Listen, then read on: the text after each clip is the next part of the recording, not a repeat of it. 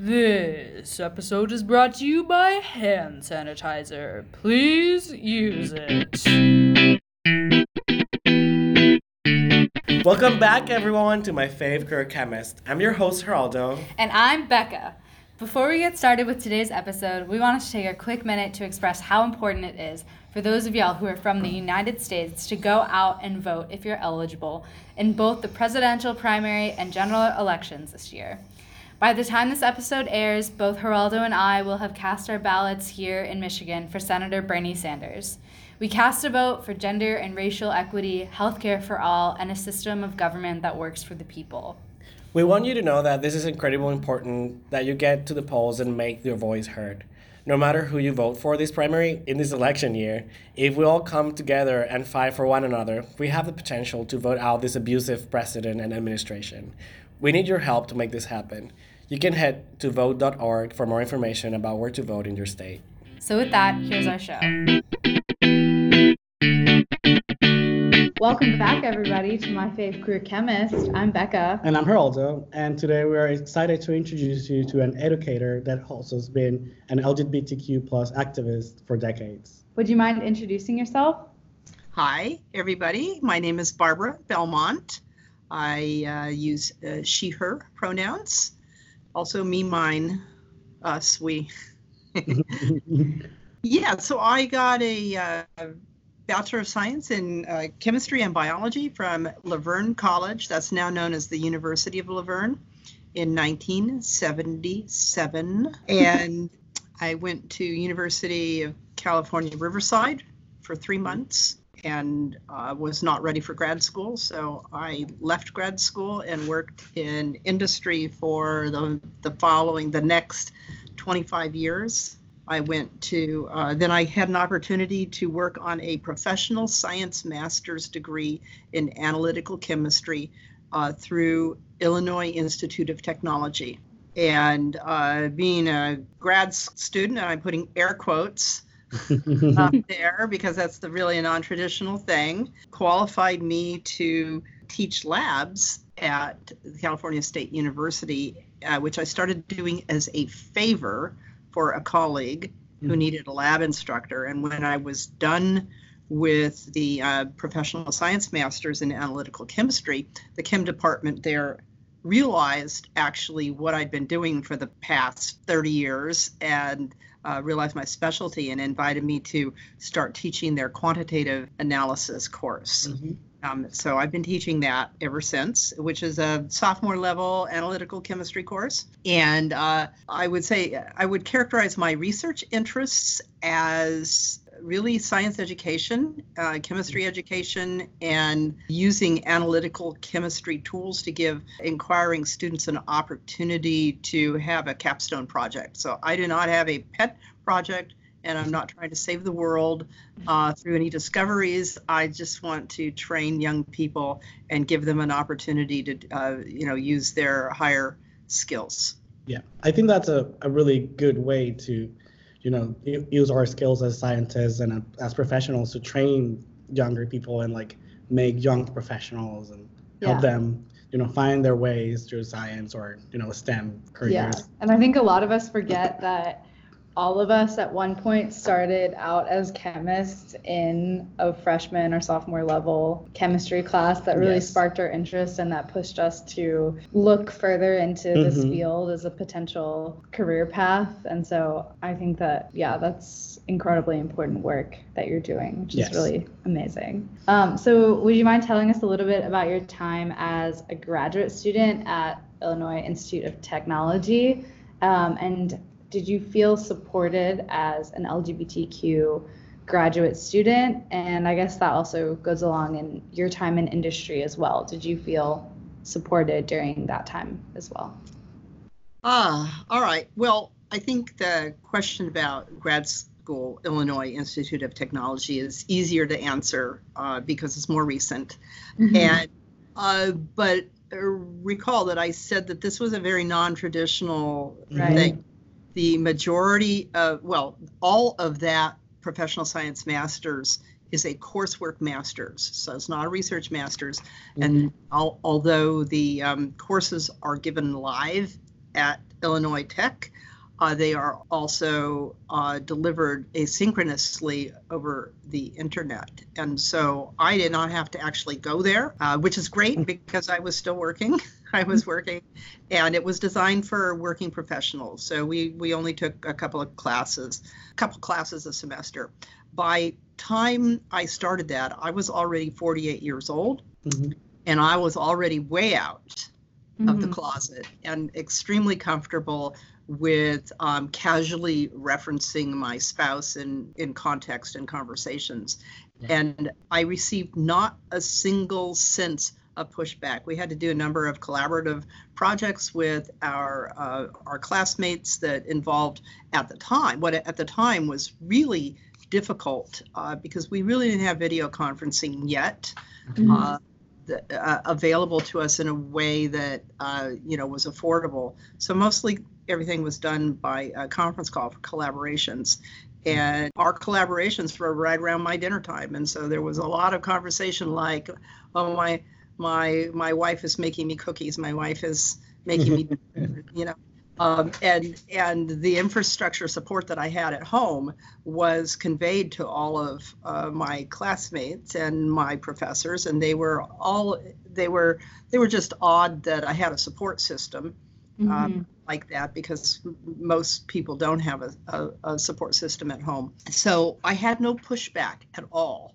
But I think if I had been there in real time, I might have felt that general uh, sort of like I'm the only one thing because you know when you look around the room and you don't see anybody with a fabulous haircut, you know you, you think that perhaps maybe you're the only one and nobody knows. And, so uh, you know I think if I had been there, but the professors pretty much didn't skip a beat in conversation. And in in the end I actually went there for graduation because I felt like you know you have to make a pilgrimage to this thing and yeah. and be there. And um, and you know one of the one of the professors hosted my wife and I uh, for a tour of uh, the Argonne uh, National Laboratory. And uh, one of my classmates who I knew to be extremely religious and he and his wife joined us for you know our celebration lunch and you know not any pushback it was it was liberating actually um, but I have kind of formulated this idea that if you're brave enough and you don't make a big deal out of it, that nobody else makes a big deal out of it either. And I don't know that I know that's not true for everyone, but Yeah. that's true for my style and my experience. It's just like um, people get to know me. And uh, part of that is me being uh, lesbian, and they they might blink or ta do a double take, and then they and then they move on because they just go, oh yeah, I, okay, that explains something.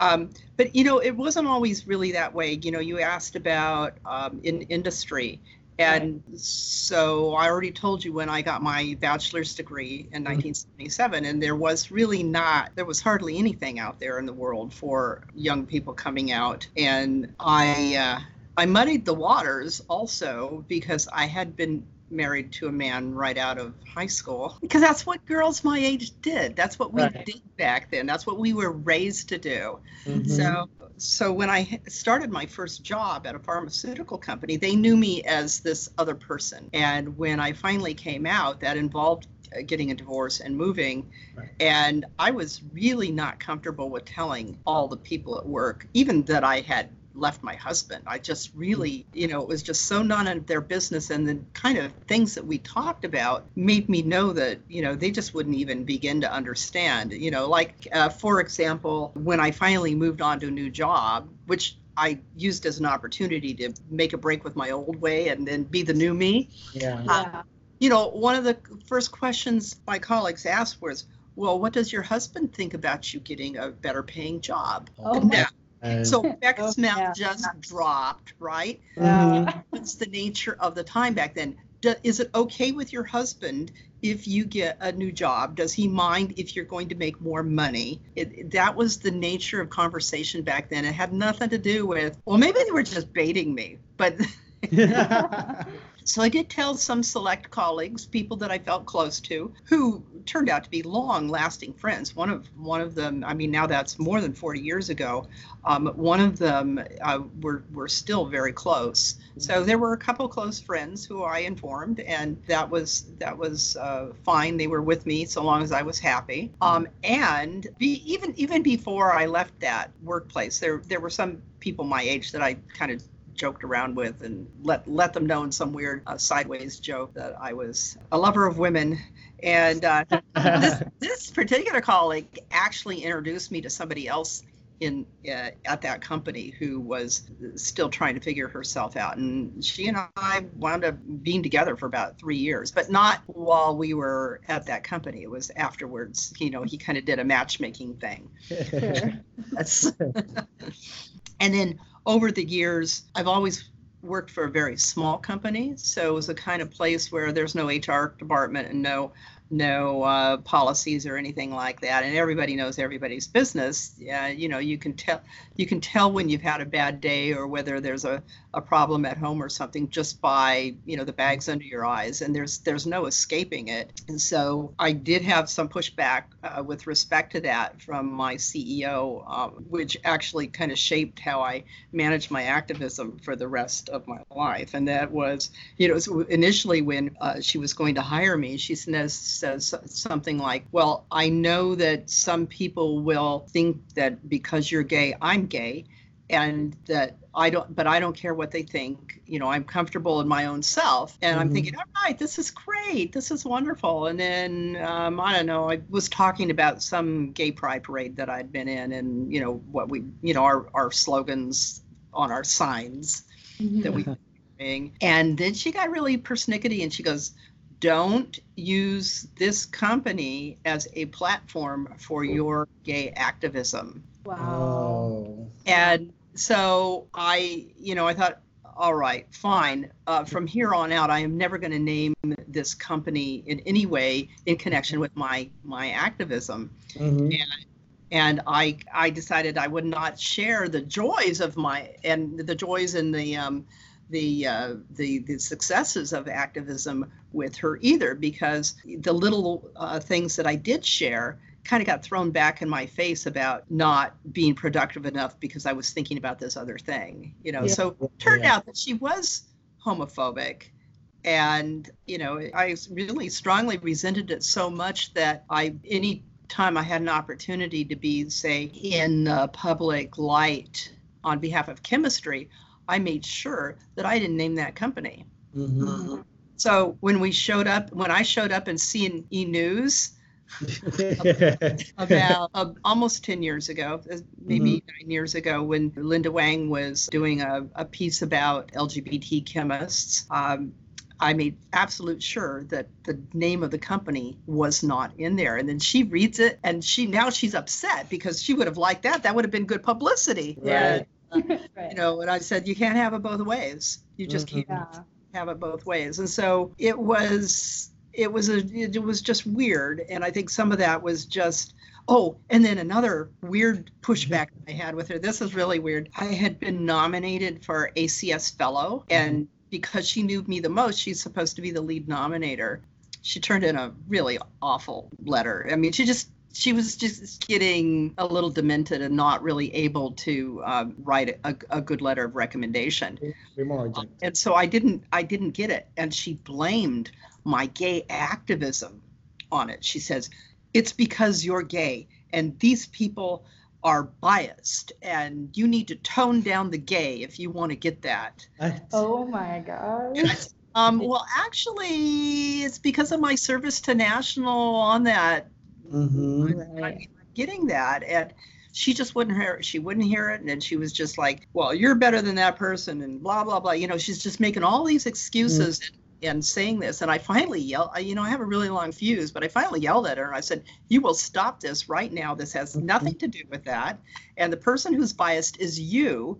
Yeah. And stop comparing me to people, and you will stop this. And somebody else is going to make that nomination because it was the writing, not gay bias. Mm-hmm. yeah. So yeah, it was it was just very weird. You know, um, I don't have the experience of a large company uh, and the the usual roots of you know safe space and HR policies or anything like that. I really had to just kind of figure it out on my own as we navigated through this time. Yeah.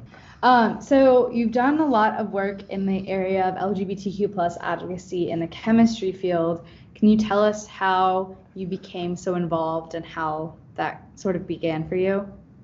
Well, back in the day, it's like like old time. Back in the day, kids. Um, it was really lonely, feeling like the only one. You know that you've experienced it that yourself, I'm sure. Yeah. But it was even lonelier because the kind of support groups that were available to young lesbians in the 70s were really um, like uh, like women's studies social rap groups. Mhm. and these people were really anti-science. And so i was really uncomfortable hanging out with those birds of a feather. And then uh, it got to the point where i would rather hang out with science people than uh, people who were lgbtq because uh, there was there was just nothing in common with those people Yeah. and I got, uh, I found an organization called National Organization of Gay and Lesbian Scientists, and in particular, a local chapter, Los Angeles Gay and Lesbian Scientists, and uh, started hanging out with those people. And I felt like I'd found, you know, my tribe, so to speak. Mhm.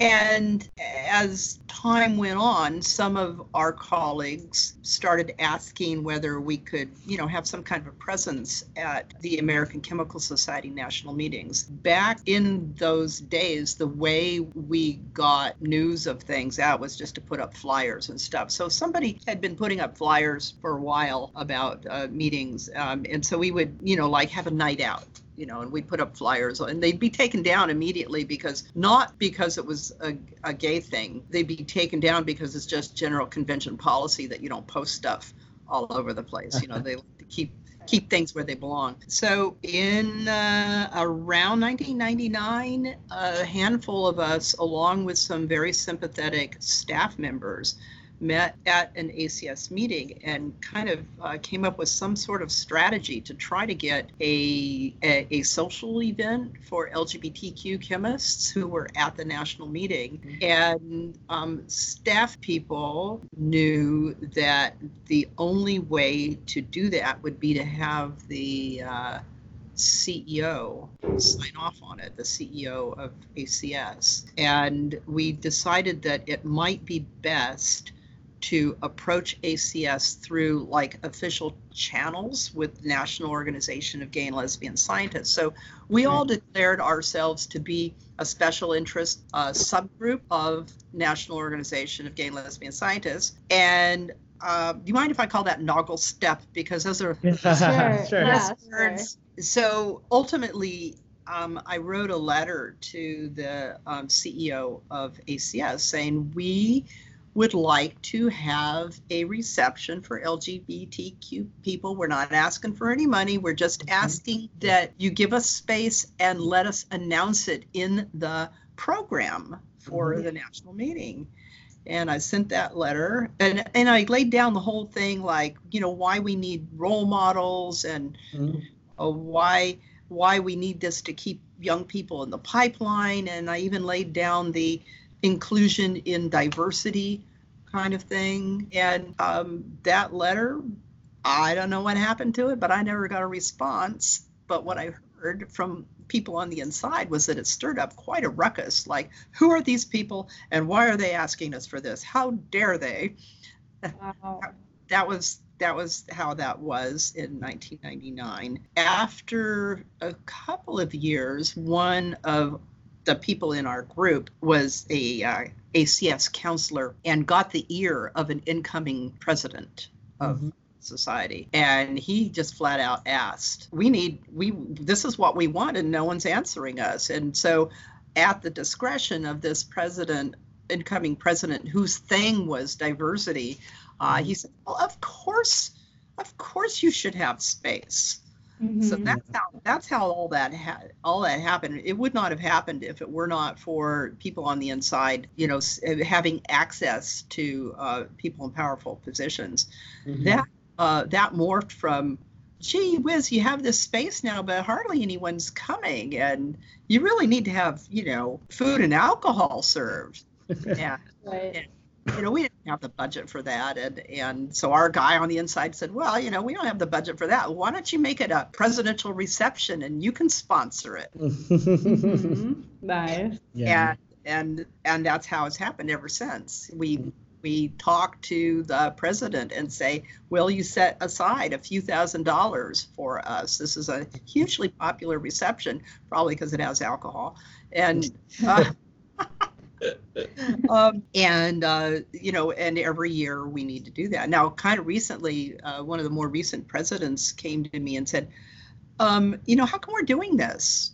How come we're golly, siloing this diversity group? Why can't you do your thing with the whole diversity reception? And uh, you know, she really didn't want to sponsor it. And I said, because when you when we have that you are speaking on behalf of the society saying all people are welcome here Right. and LGBT people are welcome here. And I said, You have no idea how much this means to us. And mm-hmm. to people who come to a meeting for the first time and they see other people with fabulous haircuts.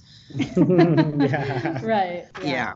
So that's kind of historically, you know, in a, in a nutshell, how it happened. There's a lot of, you know, written history about it with, with great more detail, but it's kind of, you know, where I, I was in on that whole thing. But it really was, uh, for me, about trying to make an environment Mhm. so that the next generation and the ones after that don't say, well, maybe this isn't for me, because that's how I felt in my three month stint at real grad school Right. at UCR. It was like, maybe this isn't for me. I don't see anybody like this. And I'm Mhm. having such a hard time. I will say the reason I dropped out of grad school is because I was in love. I'd fallen in love with somebody and my head just blew up and I, I couldn't think. And there were no resources to help me understand that that was even normal. And so I just, I can't, I can't cope right now. So I, I Right. need to take a break and go to work. Yeah. Right. No, thankfully now we have a lot of support and like Mm-hmm. programs that like care about students and, and help them get Yeah. through situations like that. Yeah, and I know we've mentioned on previous episodes that we have been really lucky enough to have a support system, Right. even like here at our graduate school. And we hope that it's the same at other graduate schools and in other programs across the country because you're right, it's hard even now when hmm society has changed so much. It's still hard if you don't have other friends, role models, support in your own program Right. to like stay afloat when it's already such a stressful time. So, Yeah, it's you know the the, the model of grad school. Uh, I think the pre mental health care kind of grad school. The, the that's you know our grandparents and our great grandparents kind of stoicism of well you know suck it up if you're really meant to be here it's going to work out yeah. and and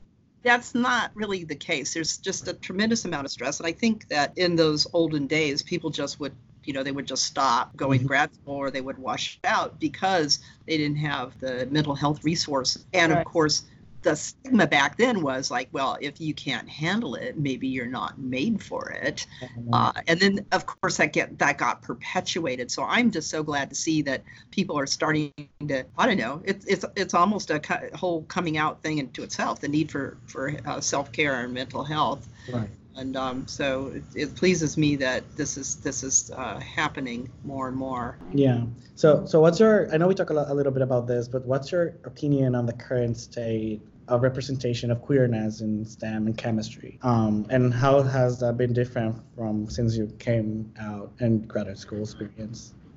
well you know we've gone from i must be the only one Mhm. to to having podcasts to having an actual thing called queer chemist and uh, you, let's go back to uh, acs for example the division of professional relations created a, a subdivision for lgbt chemists when we first started programming for that the nature of the programming was initially sort of like laying down the case for visibility because people were still of the attitude of like, well, you know, it's nobody's business. What do we care? You just so long as you're a good chemist, it's nobody's business. Meaning, as I say, you know, cover your ears and go la la la la la. I'm not listening. I don't want to know anything. Um, Yeah. But that was the nature of the original programming. Um, in moving into safe space kind of training stuff, to Mhm. now simply having symposia that are featuring LGBTQ chemists. Yes. The- It looks like I it looks like the one that's coming up. I think it's like almost two days worth of programming, Yeah. And- yeah. and man, the visibility is just fantastic. Even if you're not ready to, you know, talk about your science, maybe you're just getting started and you're not ready for that, or you're not really ready to come out. Just seeing that many people openly, uh, openly queer Yes. at a conference of blue suited tight asses. You know, yeah, Yeah. That, that helps a lot, and that goes to like some things that we have talked in pre- previous episodes, and also you talked in one of your essays that's titled "If Only the World Had Known That Sally Ride Was Gay." Um, yeah, referring to Sally Ride, the the first U.S. woman astronaut.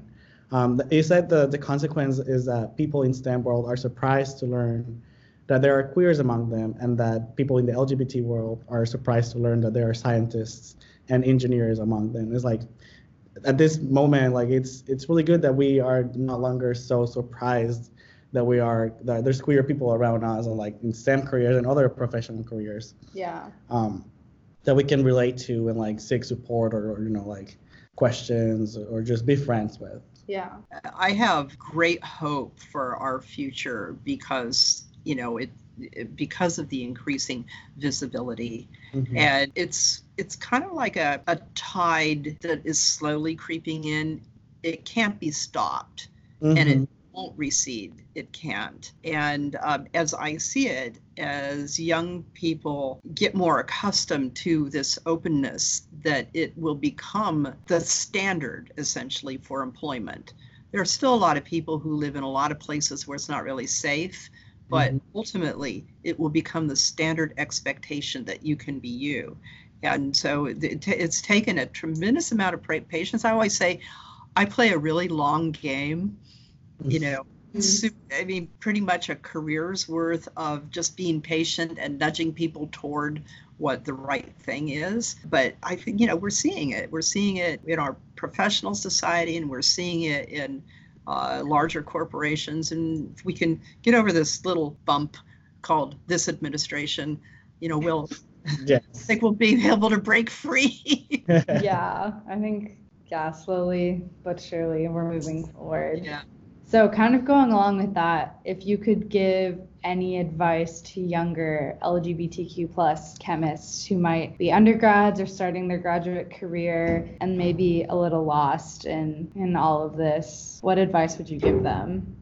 you know it kind of depends on what kind of lost we're talking about Mhm. if we're talking about the kind of lost of like i don't know if i'll ever find true love my advice is just be your best person and and it that will happen.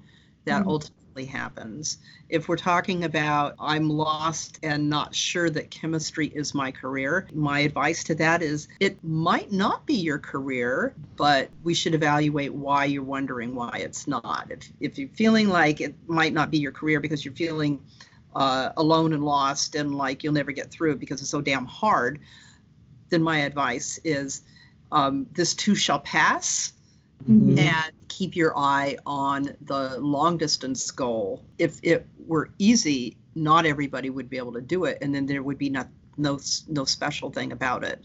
So I always give that uh, thing. And then if the, if the question is lost about uh, navigating queer identity and science identity, I'm like, yeah, that's getting better. Just be strong. Just be Mhm. strong and brave because every little step that we take forward helps everybody else and knowing that it helps everybody else helps you be braver that's fair. Yeah.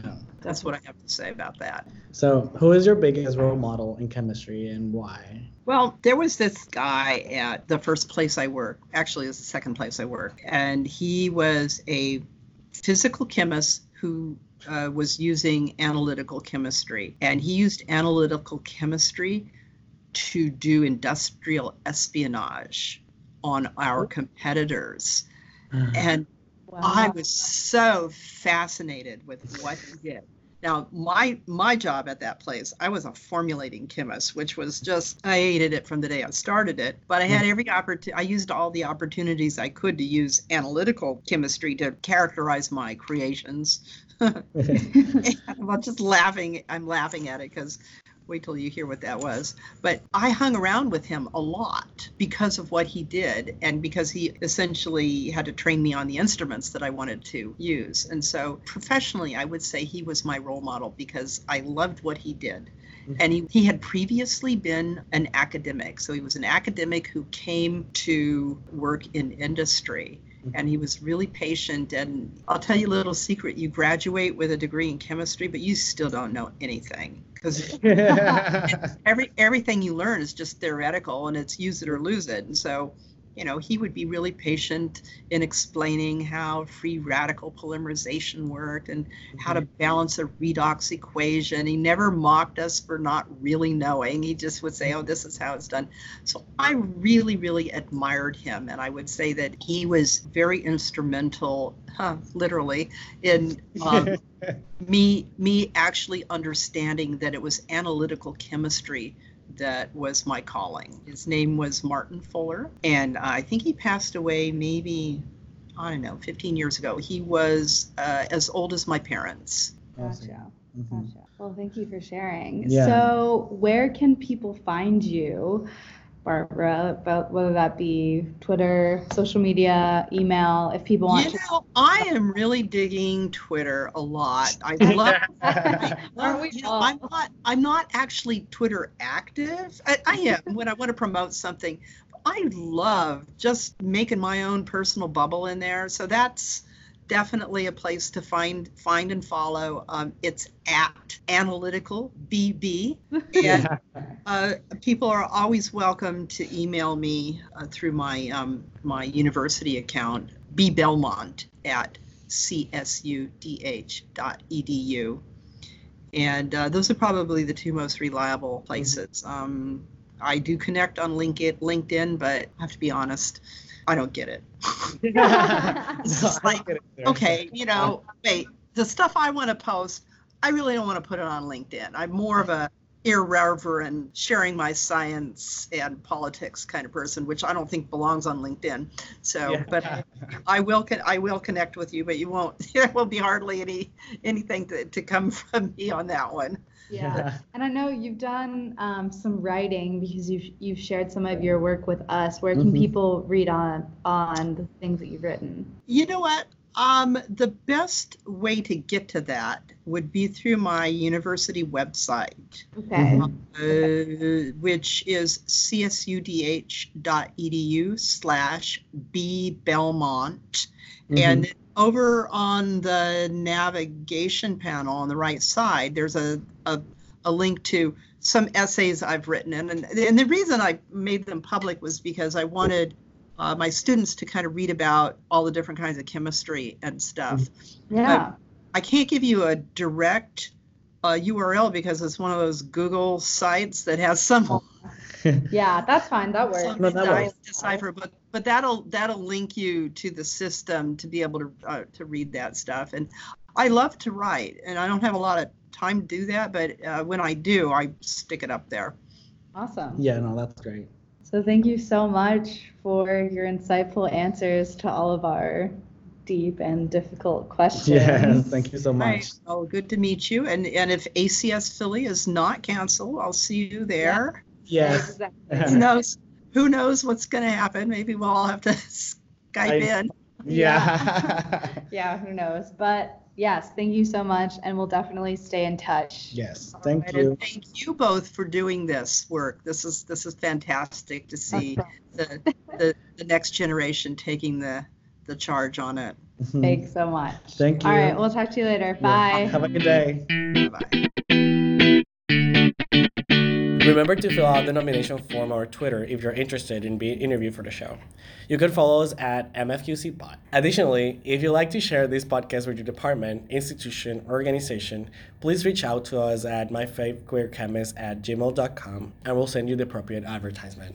Remember to take care of one another out there and remember that no matter your race, sexual orientation, gender or gender expression, religion, country of origin, or disability. We love you and we're in this together.